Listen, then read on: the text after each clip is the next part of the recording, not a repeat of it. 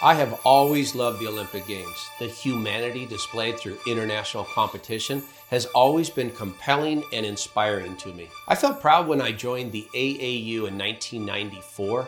The Amateur Athletic Union was founded in 1888 to standardize and codify sports in the United States.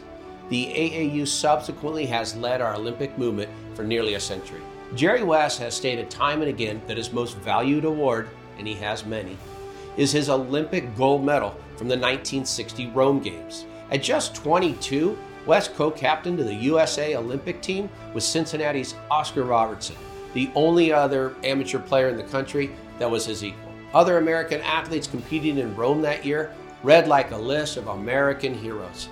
Decathlon gold medal winner Rafer Johnson, sprinter Wilma Rudolph, who won three gold medals, and Cassius Clay, an AAU national boxing champion that took the Olympic gold medal in the light heavyweight division. Clay would, of course, change his name to Muhammad Ali in 1964. Jerry found himself in the midst of the world's greatest athletes, but he may have never made the Olympic team if it weren't for the support of a few people who took a keen interest in Jerry's success early in his collegiate days. After leading East Bank High School to the West Virginia State Championship in 1956, Jerry had multiple scholarship offers, but he never gave much consideration to any other school than West Virginia University. The following academic year, Jerry would begin his collegiate career as a Mountaineer and head coach Fred Schaus basketball program in Morgantown. Three hours away from his isolated upbringing back in Chelyan, Jerry was away from home more than he'd ever been, and feelings of homesickness quickly settled in. He took a room at 65 Beechurst, a boarding house for West Virginia young athletes run by the 40 something pharmacist Ann Donardi. But just as freshman year got underway, Jerry's feelings of insecurity led him to return home. Home wasn't much, but at least it was familiar. Jerry West might not have thought much about himself in that moment, but Coach Schaus had other plans. He had another underclassman find Jerry and get him back to Morgantown. As affable as Jerry was introverted, Willie Akers jumped in a car and headed to Chelyan, where he found Jerry playing games on his front porch with his younger sister. Jerry and Willie became inseparable friends. It was the beginning of a lifelong friendship. Once back at 65 Beechurst, Ann Donardi's empathy allowed Jerry to finally start feeling a sense of home in his heart. In terms of both love and tough love, Anne fulfilled a role of surrogate mother, and Willie was like a brother. Before he knew it, Jerry was engaging in the pop culture of 1956. He and Willie were big fans of Marilyn Monroe's Academy Award nominated Bus Stop, in which the protagonist, Beauregard Decker, likely reminded Jerry of himself, frightened at the idea of talking to girls. By sophomore year, Coach Fred Schaus wanted Jerry to wear jersey number 33, but that was the number that Hot Rod Hundley had wore the year before, and Jerry didn't like Hundley's flashy game. Jerry was a player who based himself in fundamentals and hard work, so Jerry declined number 33. This marked a seminal moment for Jerry West. He took control of his career and he chose number 44 instead. That was the number that football great Jim Brown had worn at Syracuse. To say Jerry had a successful career in Morgantown would be an understatement. He was, quite frankly, the greatest player the university ever had. In his junior year, Jerry led the Mountaineers to the only tournament championship final appearance in school history. Losing by a single point to a Pete Newell coach Cal team, West was named the most outstanding player of that NCAA tournament, an accomplishment that's never been replicated. Pete Newell and the Cal Bears were the 1959 winners of the NCAA championship, but Coach Newell did not protest the selection of West as most outstanding player. Newell would go on to coach the 1960 USA basketball team that would compete in the Rome Olympic Games. So after Jerry's senior year during the Olympic trials and still unsure of his status, Jerry became reassured by Coach Newell that either both of them were going to Rome or they were both staying home. The great Oscar Robertson of Cincinnati, Adrian Smith of Kentucky, and Jerry West of West Virginia, the United States Olympic team. Jerry regards his Olympic gold medal as the greatest athletic achievement of his life, and Pete Newell as one of the great influences and mentors.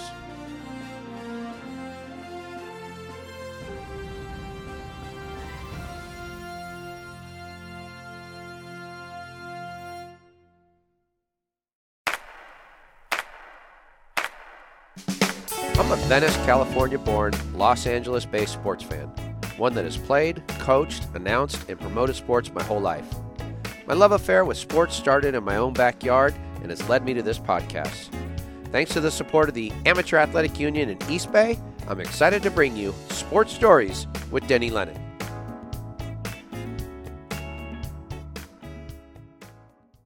We all know you as number 44, but I saw some pictures and it looked like you had number 12 at East Bank and also number 42. Is that just you going up the ranks of the like? Well, and you know it's really weird. Uh, uh, you know, numbers are. I don't even remember numbers. I think Yeah. in the Olympic Games, uh, I don't know what. Uh, Number three, baby. They only it's one through whatever. Yeah. Okay, it's not. You can't have a number, and. Uh, uh, Hmm. But when I got to college, they wanted me to wear 33, and uh, a player who played there was kind of in West Virginia, a legendary figure, uh, Rod Rod Hundley. Hot Rod Hot Hundley. Rod Hundley. Yeah. mhm. Uh, they wanted to wear me, uh, me to wear his number. I would not do it Mm-hmm. uh, because I was not like him any way, shape, or form. I didn't want to play like him, I watched him turn the ball over. and uh, so 44 was the number that I, I had, and uh, it was my number throughout my career. And that became your thing. Now you were as close to Lexington or Columbus as you were to Morgantown, technically. Pretty Did, close. did any of those? Did Ohio State or Kentucky recruit you, or or or, or you just West Virginia seemed like what you wanted to do Well- because of where you grew up? You know, honestly, I had so many recruiting offers, even from Ivy League schools. Wow. Uh, but um, I visited um, only a couple places. Okay. University of Kansas. I Hmm. flew from Charleston, West Virginia. First time I've ever been in an airplane in my Yeah. life. It was a a, tw- a, a single engine plane. Oh boy. and I went there and met the coach of Kansas and also a big Kansas booster. And they had Wilt Chamberlain there. And uh, Oh. Uh, so we had a long talk, and I went Oh, back, wow. and uh, then I went to visit University of um, uh, University of Maryland, Okay. uh, and I only did it because my one of the guys who was my lifelong friend still still is today, Willie Akers. Um, yeah. uh, he, for some reason he wanted to go, and we went over there. Road and, trip. Had a bunch of real big guys, and this was really kind of weird. And at that point in time, you know, this wasn't like staying at the Four Seasons or any Yeah. of these upper crust hotels. And we stayed in the arena where they played the game. Like you And got so- caught or something? At two o'clock in the morning, magically, a basketball appeared. and the first day we were there, all they did was pay a, a lot of attention to these other guys, okay? And, you know, here's this quiet kid from West Virginia there. and after that, after that, the next day, I don't think they talked to any of those other guys. They were talking solely They to were me. talking to oh, you. you got to go here, you got to go there, you got to go there. And so obviously somebody had been watching. Hmm. Um, but um, and I had a lot of offers. Kentucky. Uh, I just Okay. didn't want to go anywhere except West Virginia University. Uh, Yeah. I just felt it was home, and um, you know, uh, it's where I belong. And Maryland that's why I went there. Maryland would have confused me. I never knew what a terrapin was, so I would have said, I, Well, you no, you're not from back east. Yeah, I'm not from back So east. If you go, you can find them in the woods. That's what You don't know about things like that. I don't. know. no. Um, it's interesting. Um, you, so I, I guess you, you're recruited by these other schools, but then you certainly had your opportunity to travel a little bit around at that time. I, I found the uh, story of Anne Donardi heartwarming because we all need people who take us in and guide us at some point in our life. And it seemed like she was a really important person in your life. She was huge. She was my um, secondary mother. Yeah. Uh, she called me every name, little Italian lady, this tall, this big around. and her sister looked identical to her, and they lived together. They were all basically never got married. And uh, they cared for me like I was their own. And I've never been called so many uh, horrible names in my life uh, by Anne in particular.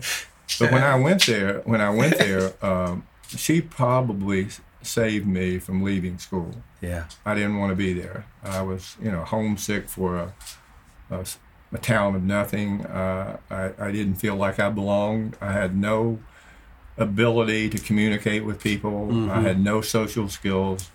Uh, I was so shy. If I'd go into a class, uh, I was even shy going into class.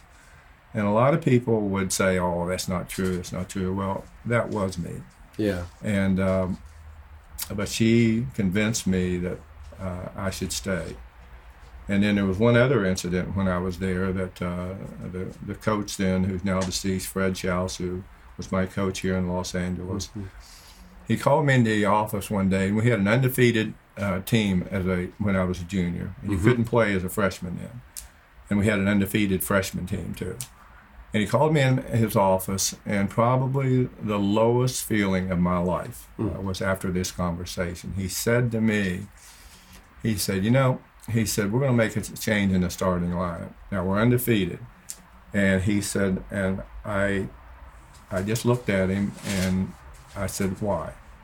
He said, well, we need more rebounding. And I said, well, I'm a leading rebounder in the team. Right. We had a we had a 6'10", 6'11 guy by the name of Lloyd Sher, who's now deceased, um, who was an All-American candidate. And um, I had more rebounds than him. And then he was, well, we need more scoring. And I said, well, I said, I'm also the leading scorer on the team. This is, a conversation. And then he started talking about defensive play. And that was that was my skill Yeah. that that was there from the time I was a freshman to throughout my whole career. And most people really just talked about the scoring part of it. And I said, well, Fred, I said, you know, I guard everyone's best scorer, Right. regardless what size they are. And so Where was he I left there. I left there, and I went back to this little little place, 65 Beechurst Avenue, which is now Jerry West Boulevard in Morgantown, West Virginia. And si- and this little house was not there, and there was always athletes, particularly basketball players, that Yep. stayed there. Was like four little bedrooms there. Okay, and I told her, I said, Dad, I'm gonna quit school. I said I'm going home, and I told her, uh, I said I'm going, and uh, we had a long talk, and it was one of those talks that uh, that only someone like her could have with me because I was just so hurt that he didn't even know who I was. Yeah. Period. He did not know who I was. Yeah. He didn't know how to get to you. Um, and it was probably the most awkward thing in my life. And when I left there, when I left that meeting, I said, I can't play for this man ever again. I can't do it. And um, uh, some way, somehow, I went back, and we had the number one team in the country that year. And uh, I, um, uh, I learned a huge lesson that day. Okay Yeah. um, about believing in yourself Mm-hmm. uh, when when no one else believed in you, and I didn't believe he believed in me, and he was the one who was begging me to come to school there. Yeah. And I said to my I said to myself, this doesn't feel good. It doesn't feel right. But I stayed and endured a lot. Uh, never missed a game in college. Um, a lot of huge disappointments, uh, very much as my pro- professional career. But that was a uh, telling moment uh, for Ann Donardi in my life. And she was like, um, she loved me to death. Um, I always felt that I knew what love was when, when she was around, when I didn't know what love was before. I thought it was um, touching that you were able to, you know, speak her name uh, in the White House when you got the Medal of Freedom, and she got. Uh, there's many people I bet like her that help young people and guide them and do it selflessly, and it was nice that she got got that moment. So the you know one of the things I, I like too is you mentioned is Roy Williams was your East Banks coach, and that you you kind of always heard uh, his name in, in your head as far as defense and toughness. Is am I accurate on the name? Is that, is that your well, high he school was coach? our, you know, he was our uh, uh, my high school coach. Okay, he Yeah. was. He's also the football coach, and um, he uh, he stressed defense. He really did, and uh, probably had something to do with him coaching football. Football, yeah. because I think everyone who coaches football teams That's they want a a number one. foundation where teams they don't have to score outscore everyone some night. And Mm-hmm. in basketball, you know, people see these marvelous players make shot after shot after shot. They don't do that every night. And so you need a foundation, and the foundation to keep you in games. Uh, when maybe you're not shooting well f- for three quarters, and all of a sudden the last quarter you're still close, you get it going, you win the game. Um, you can't outscore teams every night. You have to beat them other ways, and you could. I think the key to it is to be an offensive team, a defensive team, a physical game, an offensive game. There's four or five elements that can keep you competitive if you have the right kind of players. If you don't, you're going to lose those games because people lose confidence very fast, and particularly when when they don't win a lot. Winning breeds confidence. Was the um was the Final Four in '59 the first time you met Pete Newell?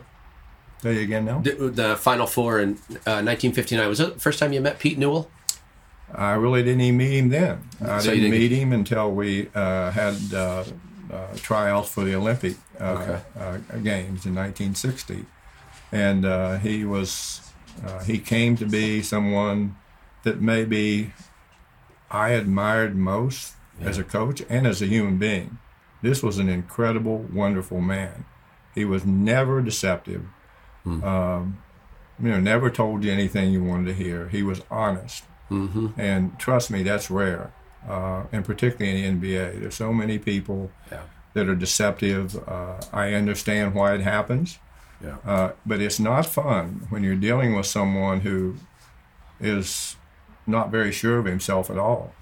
Um, and uh, he's someone I came to love and admire in a, uh, during his years that I knew him. So I know you, you you had '60 was the Olympics, but '59 you went to the Pan Am Games, and that was in um, Chicago, I think. And I was curious about the tryouts or the tryout procedure. It sounded like there was a round robin. There's AAU teams, armed service teams, something like was, that. No, that was not at all. That was a selected team. Oh, it was a selected team from But those the, but the branches. Olympics were a different story. Then. Okay. You had a lot of ana- ana- amateur basketball, and they had always won this tournament. Okay, the amateur people, and people would say, "Well, how can amateurs beat the best uh, college players?" Well, most of these amateurs work for people, Mm-hmm. these big companies, and they were all American players, Yeah. but they went to school not to play professional basketball. And at that point in time, you made no money playing professional basketball. So these guys ended up having a career. and as I mentioned, um, the only time a amateur team had ever won that tournament was in 1960, and we won every game handily. Um, oh wow. Okay. um, and he had whoever won, they had to select seven people off of that team. That's what it was. Okay. And um, so that was that that was the way the Olympics worked then. Um, it wasn't like just getting invited and you know ahead of time they're going to Yeah. select what 13 or 14 professionals and one and, Okay. and one amateur who shouldn't shouldn't be on the team in the first place. I love the uh, the story of the 60 games. To me, you know, just looking back, uh, I love the Olympic Games, and that seemed like the last time before, you know, drugs became an issue with any of the countries. It seemed like it was a truly amateur experience for for most of the athletes, and also there seemed to be this um, spirit about those games in Rome. And, and I take it you feel the same way because I know you're you're proud of your involvement in those games, and and you've, you've mentioned that's your proudest moment was winning that gold medal. Well, it was the proudest moment for me, and I, th- I think the biggest thing that made it for me is that there was so much going on in the world then. Okay, there was the Cold War, Yeah. the threat of nuclear war, the um, um, racism, and this was a bunch of uh, people from all walks of life who happened to get together and had one. Of, it was one of the greatest teams ever at that point in time what a, what a team! um, and to walk through these people who were professionals uh, was pretty amazing experience, and I never forget uh, the speech that Pete Newell gave before the last game. Everything is cumulative points In the Olympics, yeah. and we were going to play the Brazilian team. Everyone thought it was going to be USA against Russia. That didn't work. We beat that Russians, and the first probably the best game I played again was against the Russians. Yeah. You, know, you just hated. At that point in time, you hated them. But frankly, I probably hated every player I played against. I yeah, like right, them. and it was just, Just something I. I, lo- I like these people away from the game, and I'm talking about in the NBA, but on the court, I didn't like them. Okay, it was my, I guess, self motivation. Mm-hmm. But uh, during that period of time, um, as I say, there was just so much going on. But Pete's very stirring uh, pregame talk against Brazil. He says, "Guys, we can't lose this game by 71 points. Okay, 71 points." And I think we ended up winning by 55 or Yeah, something exactly. like that. But this was truly a great team. Uh, we didn't play half the half the game. I bet I didn't play 20 minutes of the game. 20, 22, 24 minutes. I, I the Russians I played a little bit more, but Yeah. uh, uh, most of our uh, exceptional players, and there were three or four there that I think stood above the rest. most of those people hardly ever played. Uh, we all played a little bit, not very much.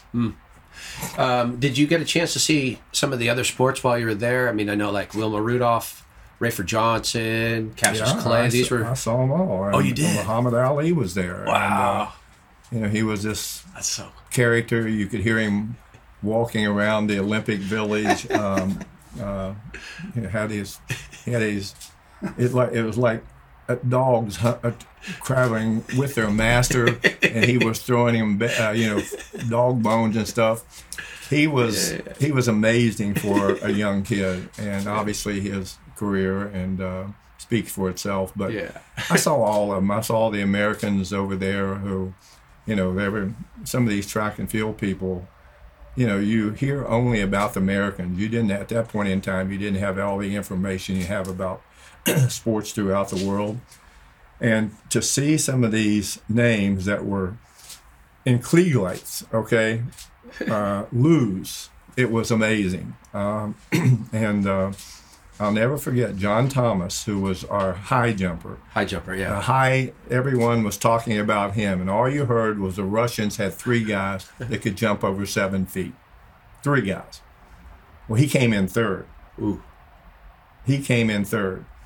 And um, let's see who was the sprinter for us uh, uh, Oh, well, oh, well I, I I remember a guy from germany won it. His name was Armin Hary okay Yeah. Armin Hary now why i can remember that i don't know i was there and i was like stunned that that somebody's moving like that. that, that they lost. Yeah. Stunned. And everyone said that he that everyone said he cheated and you know started a race too soon. They proved they proved that his fast twitch muscles were as fast or faster than anyone in the world, and he won Yeah. the hundred meter dash. uh, I do remember another funny story going over there and. At that point in time, they had these old, uh, the new jets that were flying. We didn't get one of those. We were on one of those Twin prop. four four engine i think they call it stratoliners or Okay. something like that and i was sitting in the back of the plane and i weighed 172 pounds and i was right be- between in the middle seat between two american shot putters these guys all weighed about So they kept it. they all weighed about oh 280 and i'm here like this thank god uh, i never slept one minute going over Yeah, they there i was wedged in. afraid i was afraid they were going to crush me in the middle Thanks for joining us for a very Jerry Christmas. Part three of our four part series with basketball legend Jerry West drops on December 31st. Merry Christmas, everyone. Thanks for watching and listening. Sports Stories with Denny Lennon is produced by Christine Jinbo and me, Marley Rice. Directed by Chris M. Alport with studio support from Alpha Command Unit and shot by bad boy Bobby McCall. Original music courtesy of Lennon Music Production, and original images courtesy of Sienna Lennon Photography. A big thank you to all of our contributors. Sports Stories with Denny Lennon is a production of Sports Stories Inc., You can find us on audio platforms everywhere and the High School Narrative iOS app. You can also view Denny's shows on Roku, Apple TV, and Fire TV. Make sure to press that subscribe button, give us a review, leave a comment. It will really help us grow the show. Hey, you know what else would help us grow the show? Hustle on over to patreon.com slash Denny Lennon to get some never-before-seen videos, pictures, interviews, and more. We are all over social media and constantly sending out clips on Facebook, conducting fun polls on Twitter, going live on Instagram, and more. To find all our social media links, hustle on over to sportstoriesdl.com. SSDL proudly supports the My Stuff Bags Foundation and the Heroes Movement. The My Stuff Bags Foundation, with the help of thousands of people across the country, provides children in unfortunate situations with new belongings and new hope through its innovative My Stuff Bags program. Heroes Movement is a nonprofit that bridges the gap from therapy to getting strong again through small group workouts for any veteran of the United States Armed Forces for free. Links to how you can support and help these foundations can be found on our website. We want to give a big thank you to our partners of the show. So, as Coach Lennon would say, any questions, comments, or concerns, you can email me, Marley, at info at sportsstoriespodcast.com. Sports Stories thanks all of our followers and listeners. And We will see you next time. Hey, thanks, Marley. Thanks, Chris. If I could just say a couple of things here. Sports Stories with Denny Lennon. Have you seen it? Have you heard about it? Well, I'm here to tell you. Greatest show ever. Now, take it from me. I worked in circus all my life. I am one of the main attractions. So go watch Sports Stories with Denny Lennon. And don't forget to let them know Leo the Leopard sent you. Can I get a cocktail, please, now? Kick it out, Book.